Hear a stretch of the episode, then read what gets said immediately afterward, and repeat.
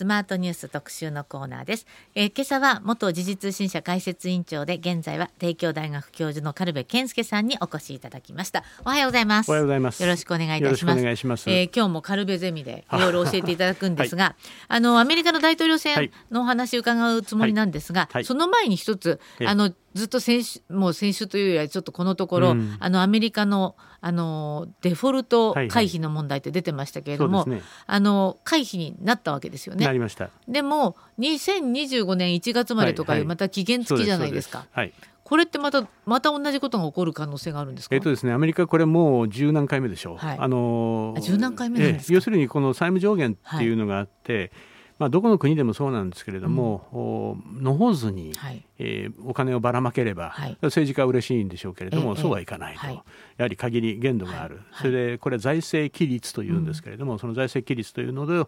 をどの国でも、まあ、保有している、でアメリカはどういう形でやっているかというと、あの借金国の借金である国債の、はい、米国債のその発行残高の上限を決めてるんですね。でそれがあ確か三十数兆ドルだったと思いますけれども、はいはい、えー、34兆だったかな。うんでこの31兆ですね、ごめんなさい、31兆ドル超強と決まっているんですけれども、はいそれにの発行額に達しそうだと。はははで従ってはそれ以上法律を改正しないと、うん、発行できないので従って、うん、えー、例えばあまあ、いろんな支払い政府がその例えば民間から調達すればその代金を払わなきゃいけないとか、はい、国債の利払い費をあの償還のね、はい、えー、償還の費とか、うん、あるいは利払い費とかをしなきゃ払わなきゃいけないとか、はい、そういうそのさまざまなそのお金の需要に応えられなくなるということで、ええ。えー、応えられなければ、これデフォルトということになってしまいますので、債務不履行債務不履行です。になってしまいますので、ええ。これは大変だと。いうことで、世界がこう注目していたんですね。はい、でバイデン大統領とマッカーシーさんというあの下院の議長、共和党側です、ね、共和党なんです。はい、で、えー、なぜ下院かというと、はい、今共和党が多数を占めているので、ええ、下院の議長さんという、はい、まあ下院のリーダーなんですけれども、その共和党の方とが、まああホワイトハウスと協議をすると、はいバイデンさんと協議をするということで、まあ、今回なんとか決着をしたと。いうことなんですね。で確かにおっしゃるように2年、えー、2025年の1月までですから、はい、また25年の1月が来れば 要するに、まあ、あそこまで、えー、延長しましょうということなので、えー、また同じことが繰り返される可能性は大きいと。こういう話ですね。これでも実際にアメリカが国として債務不履行なんていうことになったら世界経済めちゃくちゃになるわけでしょ？大混乱だと思いますね。あの米国債というのは、もうどこの国でも保有してますし、はい、日本も多分、はい、相当額民間も含めてですね相当額持っていますね、そこの金利が入ってこないということになったら、これはえらいこっちゃなっていう話になりますよね。ねでおそらくこのもうすでに株式市場、はい、あるいは債券市場等はあずいぶん前からこの問題を、はい、まあ、なんて言うでしょうその材料に取引をしてきました、はい、で今回合意ができたので,、でまあ、ほっとして、はい、えー、安心して、まあ、取引を再開するということで、まあ、日本の株式がき、えー、昨日でしたっけ？ですよね。3万2000円と、はい、3万2217円と、これはバブルそうです。あの1989年の12月の30日だったかな、はい、3万8915円とい。うのが最高値なんですね。はい。はい、でそれをに、まあ、その後バブルがどんと崩壊をしてでなかなかその上がらなかったんですね。でそれがまあ今回、えー、3万円を目指して上がってきて、で今回債務上限がの問題がクリアしたので、なくなったので。でもちろん当面ですけど、当面なくなったので、ええ頭をその抑える材料がなくなったということで株が伸長していると。三十何年ぶりの高値なんですよね。えー、そういうことだと思いますね。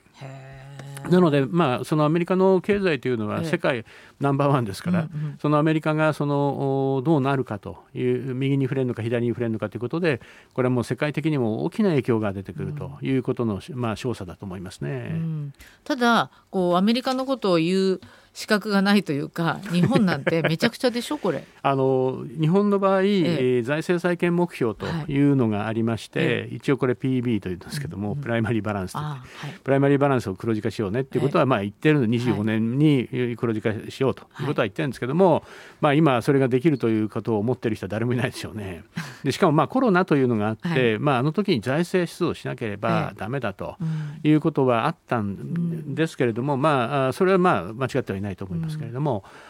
ただ今非常にその財政規律っていうのが緩んでいることは事実ですね。で自民党内も、昔だったら、あまあ、財政、拡大に、慎重な重鎮議員がかなりいっぱいいたんですね、うん、それが今は自民党の中でも積極財政、うん、まあ、一番のその親玉だったのが安倍さんなんですけれども、うん、安倍元首相なんですけれども、はい、安倍さん亡き後も、そういうその積極財政を求めるという議連などもありますし、はい、非常にそういう形での運動は続いていますね。積極的ですね、本来一番普通の形っていうのは国民が税金払います、うん、その税収っていうのが国の、まあ、収入だからそれで賄えるようにやるっていうのがまあ家計であるとか、会社の経営なんかではそういうこと、うん、まあ、それが、まあ、いわゆる財政規律が日本の日本のその財政を規律する法律というのは財政法というんですね、ええ、この財政法では国債は建設国債というんですけれども、はい、あのまあ、例えば道路を作ったり、はい、橋を作ったりすると。いう時に出す国債なんですけれども、はい、その国債は出していいよと、だけど他は国債はだめよとまあ、そういうことが書いてあるんですね。あそうなんですか？でつまり今赤字国債とい。うのがあるんですけれども、はい、まあ、建設国債というのは言ってみれば、あ資産を残すわけですね、国のインフラだから。インフラだから、はい、ところが赤字国債というのは言ってみれば飲み食いに使って、サラ金からお金借りて飲み次に使っちゃってるみたいなそういうことなんですね。はい、でこの赤字国債というのは財政法上発行できないんです。なので、ええ、毎回毎回特例の法律を出して、えで、えー、根拠を作ってる。だから特例法特例国債というんですね。でこの特例公債の残高を含めて、ええ、むしろ今こ特例公債の残高の方が大きいですけれども、はいはい、両者を含めても1000兆を超えちゃったとい。うことになりますので、はいはい、まあ、日本に、えー、財政規律というのが、なくていいのかというのは、これから政治のテーマとしても大きく議論されるべきでしょうね。そうですね、なんか異次元の少子化対策だって、きっとなんとか国債が出てくるだろうし、うん、あの異次元の国債あの 異次元の話でするですね、あれ3兆5000億ぐらい、はい、まあ、3兆円台半ばですか、はい、えー、言い方になって5000億円ぐらい増えたと、そので財源がはっきりしないんですね、はい、で年末までに決めるとい。うことになったようですけれども、社会保険料のアップなのか、あそれあるいはそのがか出てくるのか、えー、他のそのいろんなサイズカットで出てくるのか、はい、でそこら辺、まあ、サイズカットといったってどこから何を持ってくるのかっていう問題がありますので、そういう具体的な細かい話がつまらない限り、うんはい、やはりそれは絵に描いた餅に終わるだろうと。で今あの子ども特例債だったかな？はい、ななんかあの名前をつけてですねつなぎ国債というのを発行しようというふうな動きがあるんですね。でつなぎ国債というのは確かに過去4回発行されてるんです、うん、それはあの一番最初はあの90年の、はい、89年から90年にかけて湾岸戦90年でしたっけ、は。い、あれ、あのイラク侵攻は、はい、あのイラクがクウェートに攻め込んじゃったっていう、あのあの時に90億ドルの多国籍軍支援というのをやったんですけど、あの時初めてその石油とか法人税の増税なんですけどそれまで時間がかかるので、はい、とりあえず急ぎ90億ドル出さなきゃいけないと、はい、その財源を初めてつなぎ国債というので出してでその90億ドルの償還、うん、あのその90億円億ドル分の国債の償還をその増税で賄ったんですね。これが第1号なんです。で今回も、ええ。2020何でしたか、その子子どものその異次元の少子化対策までのつなぎとして国債出そうっていうんだけれども、うん、今までのそのつなぎ国債というのは財源がはっきりしてるんですね。はい、で法律にも書き込んでるんです。ええ、だけども今回はそれがはっきりしないのではっきりしない限りそのつなぎ国債というのは発行できませんというのが財務省のスタンスなんですね。ああそうなんですね。ええ、でも、まあ、日本は結局財政規律というものを全く無視してこの何十年進んでると。あの実はあ日銀と、はい、今からちょうど10年前に、ええ、日銀と政府の間で共同声明とい。うのが結ばれて、はい、インフレターゲット2%が決まったんですけれども、はい、あの文書の中に実は財政再建やりましょうねと書いてあるんですね。財政再建ね時々こう耳にする言葉でありますけどね。えーえー、まああの最近なんか死後に近いぞという噂もあるんですけどね。はい、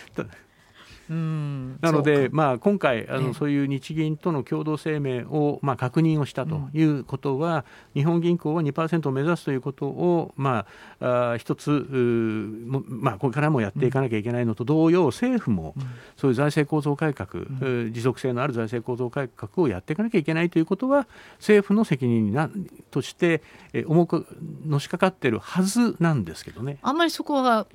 見えない、ね、聞こえてこないですね。なんか何かあったら 国債出せばいいじゃない的な発想が今はちょっと与党内にもあるのかなって、ねうん、ありますね。非常にありますね。そうですか。でもそれは本本来は正しくない。うん、あのやはり同時に規律というのをきちっとしないとだめだということですね。そうですね、えー、なんかアメリカの話聞いててあれ日本は全然そういう話にならないなと 思いましたもんね。そうですね。ああそうなんだ、えー、今日のカルベゼミはですね私があのアメリカ国債のデフォルト回避についてぜひカルベさんにお話を伺いたいと思ったんで、はい、その話を伺ってるんですが、はい、後半は、はい、えー、大統領選挙。はいわかりました。これはあのいろんな人が正式に立候補したということでそ、ね,、のあたりのお話を伺おうと思っております、はい、えー、今朝の特集のコーナーは元時事通信社解説委員長で現在は帝京大学教授カルベ健介さんをお迎えしています。後半もお話を伺いますのでよろしくお願いします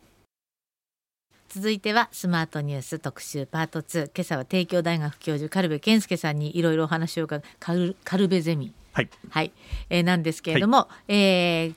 今回は大統領選。はい、はい、でちょうどね先ほど4時間ぐらい前ですか、はい、あのペンス前の副大統領が、はいはい、えー、正式に立候補を届け出たという、うん、そんなニュースも入ってきましたが、はい、あの先日はデサンティスさんでそうですね。フロリダの州知事ですね、はいであのこのフロリダのまあフロリダの州知事デサンティスさんとか、はい、あるいはそのペンスさん、はい、副大統領だったペンスさん、はい、こういう方たちが相次いで出馬を表明し、今はまあ共和党で誰が出るっていうのが割と、ね、そうですそうですそうです。もうすでにトランプさん、それからまあトランプ政権だの時代の国連大使、あのえー、だった方とかですね。ヘイリーさん。ええー、あの女性の方ですね。で、そういう方。そうな感じの方でしょ？割と、ね、インド系の方なんですけども、ね、で、そういう方たちがまあ立候補を表明しているとい。うことで、だんだんだんだんまああ人数が増えてきて。はいで一番今世論調査をすると、はい、共和党内はトランプさんがまあ先行してるんですね。やっぱり。やっぱり、はい、あの世論調査どの世論調査見てもやっぱり一位トランプさんなんですね。で2位にデサンティスさん、フロリダの州がこのデサンティスさんっていう人も、なんかフロリダのトランプみたいな。あのミニトランプと言われてますね。で、はい、非常にそのフロリダはあの実はトランプさんが住んでる、ええあそうですね、マーラーラーゴっていう、はいはい、あそこの邸宅の、はい、まあ、捜索が入った、ね、そうですそうです、はい、所在地があのの州知事とい。うことなんですけれども、まあ、あのアメリカの大統領選というのはそれぞれの党、これは共和党民主党がそれぞれその党内で誰を大統領候補にするんだということを決めなければいけないんですね、はい、これを予備選というんですけれども、はい、この予備選というのはもう来年、うん、えー、の今頃来年のこの6月頃になはい、なればもう誰が大統領選に出るに絞られるの、一本化されるのかっていうのは分かってるんですけれども、それに向けて、まあ、長い戦いなんですけれども、私が出たいということでみんな手を挙げ始めるんですね。これ共和党の予備選に、まあ、あの出る出る人たちは、その中でもこうディベートするから、そこではこう自分がなりたいわけだから、はい、結構欠点とかも言って、ええ、いろいろさらけ出されますよね。というかもうこの大統領選そのものが、えあ非常に長い時間をかけての戦いになるんですね。えーはい。はい、で仮にその例えば今、えー、あ2023年の春に、はい、えー、まあ、立候補表明をするということだけれども、うん、予備選が始まるのは来年の1月か2月。はいえー、それからそれを勝ち抜いたとしても、本選挙は来年の11月ですから、ね、もう1年半ぐらい、ずっと選挙戦が続くんですね。でその間、相手候補のそのプライバシーを暴いてやれみたいな、そういう策動がいっぱいありますから、えー、例えば過去のスキャンダルだとか、うん、あお金の関係とかさまざ、まな習文がこう吹き出してくるんですね。でなんか昨今あのこう割と否定的な、うんこうキャンペーンが多いから、うんうん、結構いろんな人の本当にこう悪口も多いでしょ？そうですね。で、ね、あの SNS 時代ですから、ええ、みんなそのどれがフェイクニュースでどれが本当かわからないみたいなところがあって、はい、まあ、政治家はそれとも戦うようなんですけれどもただいずれにしてもそういう非常に長い戦いプロセスを経ます。でその間当然のことながら先ほどおっしゃっていたようにディベートというのがあって、はい、そのディベートを経て誰がその一番その誰の政策に共鳴するのかということで、それぞれの党の、まあ、支持者たちが票を入れて、これ党員が入れるんです。共和党は共和党員の選挙によってまあ、登録すれば入れられるんですけども、そういう形でやっていくということなんですね。でまああの本格的な予備選が始まるのは年明けですけれども、おもう今から、はい、あ火花が散っているということだと思いますね。トランプさんはえー、何か今訴訟を抱えてますよね。そうですね。訴訟を抱えるというか、はい、あの刑事訴追を受けて、はい、被告の身になってしまいましたね。なのなので、まあ、それを抱えながら、その裁判を抱えながら、はい、大統領選を走ると、こういうことになるんだと思います。ただやはりあの、まあ、これ、アメリカメディアなんかを読んでますと、やはりあの今、共和党の中3つに分けられるとい。うふうに言われるんですね。でその1つは、あトランプ熱狂的なトランプ支持者、でこれはあのマガリパブリカンって言うんですけどマガって何かというと、ええ、MAGA と書くんですね、はい、でこれはメイクアメリカグレー。トアゲンとトトランプさんの標語ですね、はい、でまあアメリカを再び来日しましょうみたいな、そういう標語なんですけども、共和党がリパブリカンだ、ね、そうです。あのリパブリカンという。でこのメイクアメリカグレートアゲンの頭文字を取って MAGA でマガっていうんですね。でマガリパブリカンと。でこのクリントン、あごめんなさい。あのトランプ。熱狂トラ熱狂的なトランプ支持者が大体全体の3割ぐらいを占めるんじゃないかというふうに言われているんですね。はい、でもう一つ別の、はい、そのなんて言うんでしょうグループがあって、はい、これはもともとの共和党の伝統的な価値観、うん、でそれは小さな政府であるとか、はい、自由貿易だとか、とい。うことを信奉するような、あ伝統的な共和党エスタブリッシュメントに多い、はい。はい、そういう発想をする人たちなんですけども、はい、そういう人たちが大体10%ぐらいかなと。10%ぐらいにしかないんですね。で残りはじゃあ何なのかというと、まあその中間みたいな人たちだとい。うふうに言われているんですね。でこれはあのこの前ニューヨーク・タイムズを読んでいたら非常に面白い表現があって。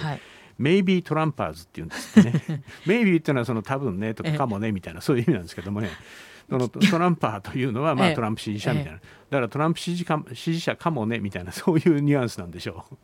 メイビートランパーじゃあ共和党の中の、まあ、無党派層的な。まあ無党派層的なややややトランプ寄りのと。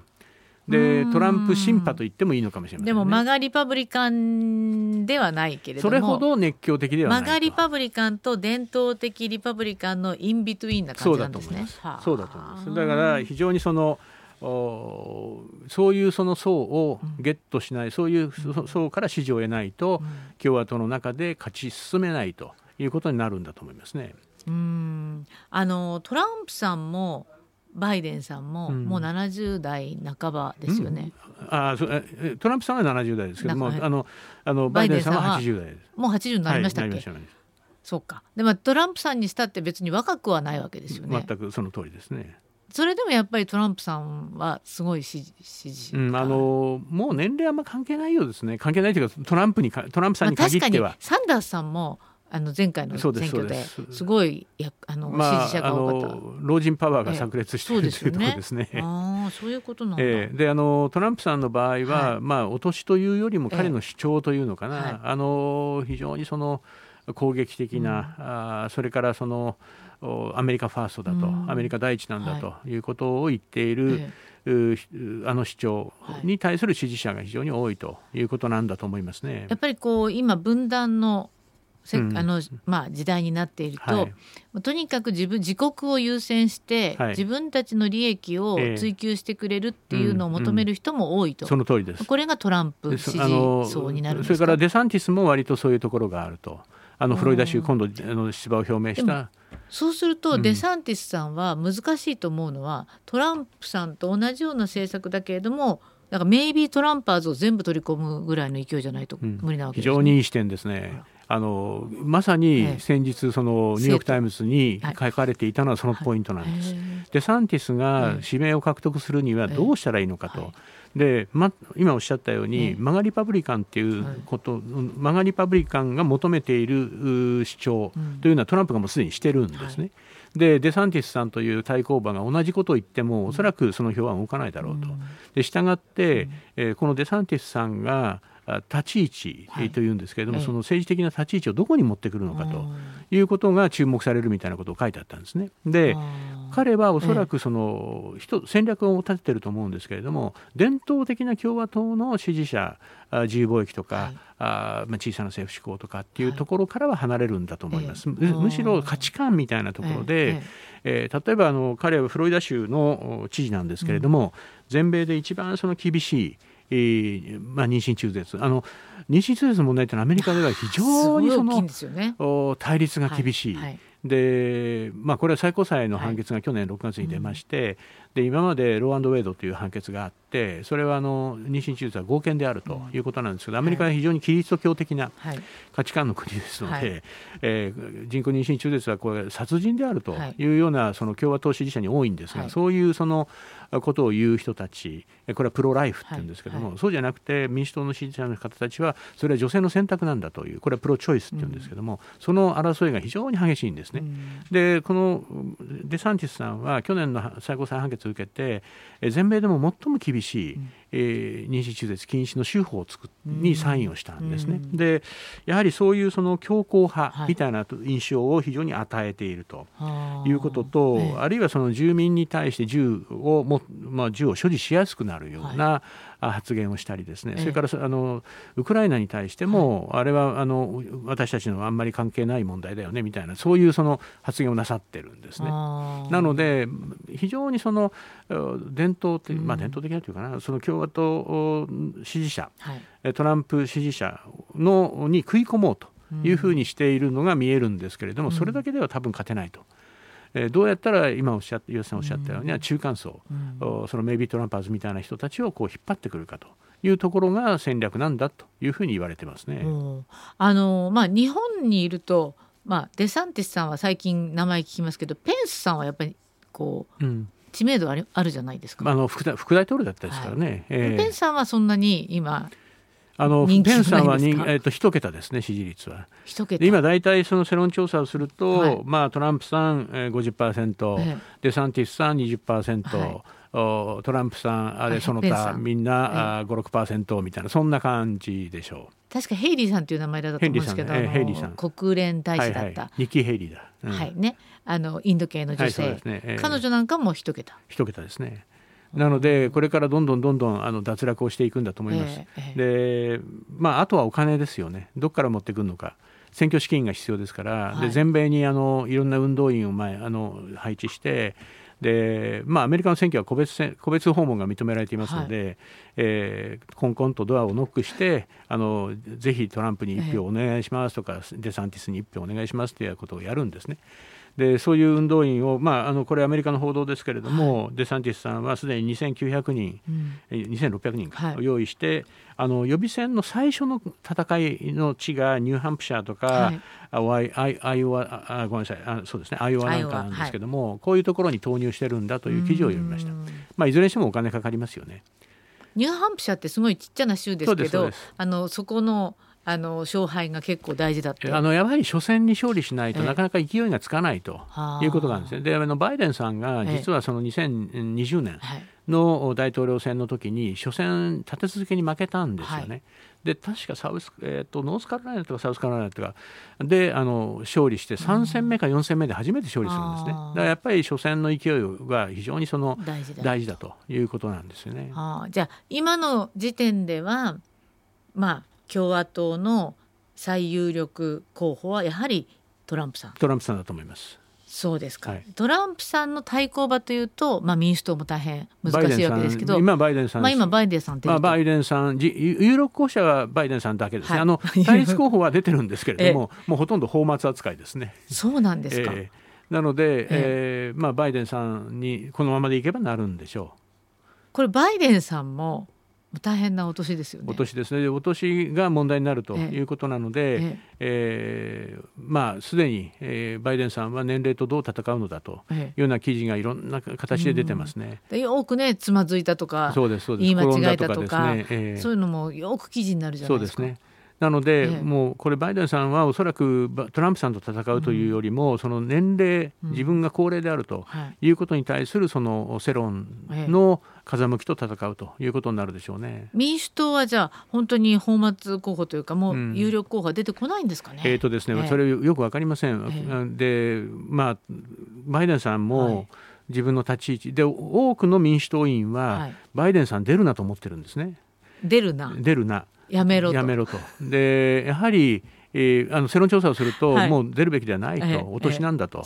いうふうに、えー、考えているようなんですね。はい、で実はそのニューヨーク・タイムズは、えーあなえっと 1, 1か月ぐらい前バイデンさんがあの立候補表明したのが1、はい、2か月前だと思うんですけども、はい、その直前にあの論説委員会エディタルボードのその、名前で社説を出したんですね、はい、でその社説はどういうことが書いてあったかというとあの要するにまあ高齢であるとい。うことで、はいはい、えー、まあ、立候補をするんだったら自分は大丈夫なんだという証明をしろと。いうふうな趣旨だったんですね。人間ドックですか、ね、人間ドックなのか、まあ人間ドックというよりも、むしろあれでしょうね。そのいわゆる認識系というのかな、うん、あのちゃんと正常な判断ができるのかと。で物忘れがそんな激しいというわけじゃないんだろうな、みたいなことなんですね。でそれなぜかというとアメリカの大統領というのは本当に重大な決断を下さなきゃいけない。で核のボタンもその管理してるわけですから。なのでそういうそのあまりなんて言うんでしょう、まあ、その、まあ、認知機能の衰えなどがあるとこれはもう大変世界に影響があるということですね。うん、ですね。だからニッキー・ヘリーさんというその共和党で出てきた、はい、あの国連まあ、元の国連大使の女性は、はい、トランプさんも高齢なので、はい、認知テストするべきだというふうなことを主張している彼女はまだ若いのでそういうことを言ってるみたいですね。あのー、民主党は女性候補出てこないんですか？えーと今カマラ・ハリス。カマラ・ハリスさん副大統領なので、バイデンさんが出るっていう以上は出られない感じですか、はい、あのうん、まさにそうだと思います。でむしろ今はカマラ・ハリスさんにどういうあの焦点が当たっているかというと、ええ、要するにバイデンさんがご高齢であるという意味は、うん。はい、いつ何があるか分からんと、はい、そういう時は副大統領が大統領に昇格するというのが憲法上の規定です。えで過去例えばジョン・ F・ ケネディが暗殺された直後にはリンドン・ジョンソンが大統領になり、はい、ニクソンが辞めた後はフォードがなりとこうこういう例があるんですよね。でしたがってバイデンさんに何かがあった時は、あのカマラ・ハリスさんがこれ大統領になるわけですから、うんはいはい、でカマラ・ハリスってどんなやつだとか能力はどうなんだみたいな最近どうしてんだみたいなことが結構報じられてますね。今どんな評価なんですか？まああんまり高くないようですね。これ大統領は選挙で選ばれますけれども副大統領はカップリングですもんねそうなんです。あの副大統領をあの今度変えるということも可能なんです。うん、あの選挙の時に副大統領を新しくこの人にしますということは可能なんですけれども、あまり例はないですよね。で一時あのブッシュお父さんがあ大統領だった時に、はい、えー、92年の選挙、これであの当時のクリントンアーカンソー州知事後の大統領これに負けるんですね、選挙で、この時に一あの、まあまあ、コンビを組んでいた副大統領、この方があまり評判良くなかったんです。でこの方の、評判があまり良くなかったので差し替えを検討するんですね。でも結局この方で行ったんですね。でやっぱり負けちゃったみたいなところがあるんですが、はい、まあ、今回、その、まあ、カマラ・ハリスさんが本当にそのどうなるかというのはまだよく分かりませんね。そうですか。でも今お話伺ってると民主党はまあバイデンさんが今最有力候補で、うん、共和党はトランプさんが今のところ最有力だとすると、はいえ。ー、前回の大統領選と全く同じ顔ぶれだっていうそういうことですね。えーえーであの2人とももちろん4歳年を取ったと、うん、こういうことですもんね。その中での選択ってなかなかアメリカ国民も難しいですね、うん、あの今のところバイデン対トランプになればトランプあのバイデン勝つっていうふうに、まあ、言われたことがあるんですけれども、えー、よくわからないですね、ね、でももしトランプさんになったらウクライナ政策とかもぐっと変わるでしょうから。もう本当にまた混乱になります、ね、ですね。どうなるのか、はい、はい、心配ですが。もう、ね、今日は帝京大学教授軽部健介さんにお話を伺いました。また来月もよろしくお願いいたします。ありがとうございました